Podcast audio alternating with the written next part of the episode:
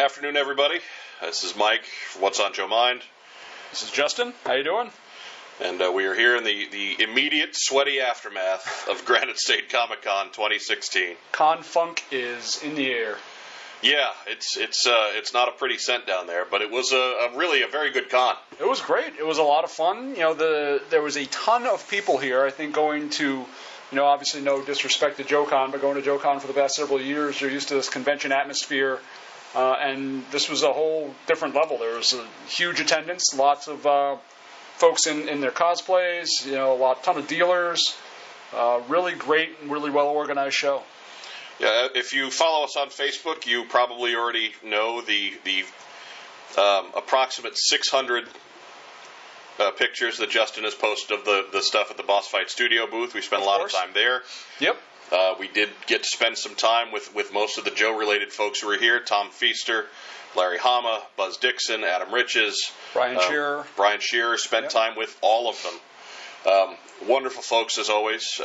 Justin got to run a panel this afternoon with four of those guys, and they got to link Buzz into it a little bit, which was a nice touch. Justin, go ahead. You talk about the panel a little bit. Yeah, it was good. It was kind of an open-ended type of thing where I was supposed to moderate a panel talking about, it was called Drawing the Real American Hero, talking about G.I. Joe comic book history, and obviously had Larry Hama there, had Adam Riches, Brian Shearer, who's the current inker for G.I. Joe Real American Hero from IDW, had Tom Feaster there, who's done some covers for IDW's G.I. Joe titles a few years back. So it was great kind of getting some input and some feedback from those guys, get Larry in front of a microphone, and he's always entertaining. So we were able to do that, and then thanks to Tom kind of pointing him out in the audience, Buzz Dixon was there too, so we got to loop him in and kind of look at it from an animation perspective as well, which was really great. I also got a chance to talk to Buzz about his Kindle Worlds project he's working on, and he hopes to have something there hopefully available in September at some point, or October at the latest. So September 30 was the day he gave us, yes. So I would be, by the end of the month, expect to see that up. Correct. But it was really great. I mean, they're very, very humble people. A guy like Buzz Dixon, who you've seen his name on every single animated series you can think of going back 20, 30 years, and is the most approachable, friendly guy. You just happen to stop by his table and end up in conversation with him for 25 or 30 minutes. Very, very great group of people. Larry is always great to see him. Brian and Adam were fantastic. Tom was great, and obviously the folks from Boss Fight Studios were really good. But yeah, the panel today was really kind of a seat of the pants. I didn't really know what I was doing, and it ended up going very well. I was not invited. No. For the record, I would have been more than happy to let you take my spot. I was a little worked up. I'm okay speaking to people through the veil of a microphone or a website or something like that, but standing up in front of folks and speaking to them directly is not necessarily my forte. So, but I struggled through it. It was all right. Yeah, no, it was very good. He's going to be humble here, but our man Justin did a good job of keeping things moving, and there was a nice direction to his questions. Unfortunately, we were not allowed to record it. Yeah, that was something that we asked them about, and unfortunately. Yeah, they were kind of on the fence about it, and so they just kind of erred on the side of caution, and we respected that.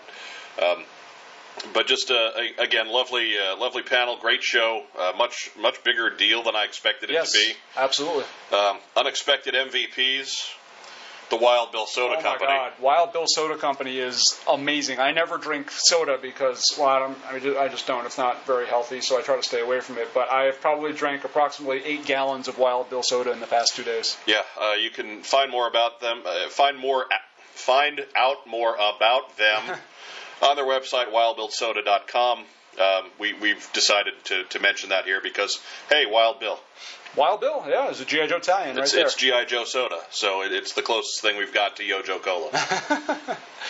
But, yeah, they were selling these tin mugs, and you bought the mug for $15, and then you could just refill while you were on the floor the entire weekend. And so there's a lot of us wandering around with that sugar-glazed soda bloat. I think I drank probably $473 worth of Wild Bill soda, so I got my money's worth. Yeah, they lost money on that deal with... Yeah. I can only imagine how much sarsaparilla has passed through Eric Aranya at this point. One in one end and out the other. You know that guy in Sarsaparilla. Yeah. Wait, nobody knows that guy. It's Sarsaparilla. Nobody makes Sarsaparilla. WildBillSoda.com does. They make Sarsaparilla. But there, too, to give you some news on the boss fight front, if you're looking for an Amazon soldier, better buy it quick. They're down to the very last couple. Yep. And then they are gone forever. They actually had none on. They have none in stock on their store. They were able to cobble together some kind of semi-damaged or not damaged, but stock that they kept on hand in case there were damaged stock. Cobbled some sets together. We're able to bring some here for sale. I grabbed myself a couple. But yeah, there's literally like 5 or 7 left in the world. So so be ready for them when they pop back up on the site, because yep. they will be gone. Exactly. But great sales for them. We encountered a lot of folks. I sifted through a lot of long boxes this weekend. Yeah. Yeah, I didn't go so much to the comics, but there was, some dealers, some great dealers with some vintage toys and stuff, and got my 7-year-old daughter a stuffed Pikachu, so she'll be happy, and it was a good weekend. So that's about it. If you have any questions about it, by all means, feel free to email us the show, What's On Joe Mind, @gmail.com, or you can find us on Facebook, as always. Yep. Gary, too bad you couldn't make it. Hope you enjoy Cabo. And you'll want to check Generals Joe's Facebook page and GeneralsJoes.com just to see the boss fight reveals. They revealed some of the Series 2 stuff, the Elven Archer and the Human Knight, and also Vi from their upcoming graphic novel Kickstarter. They also revealed Wave 7 as well, the Greek mythology lines. There's a bunch of new stuff to kind of take a look at, some new accessory pack colors too.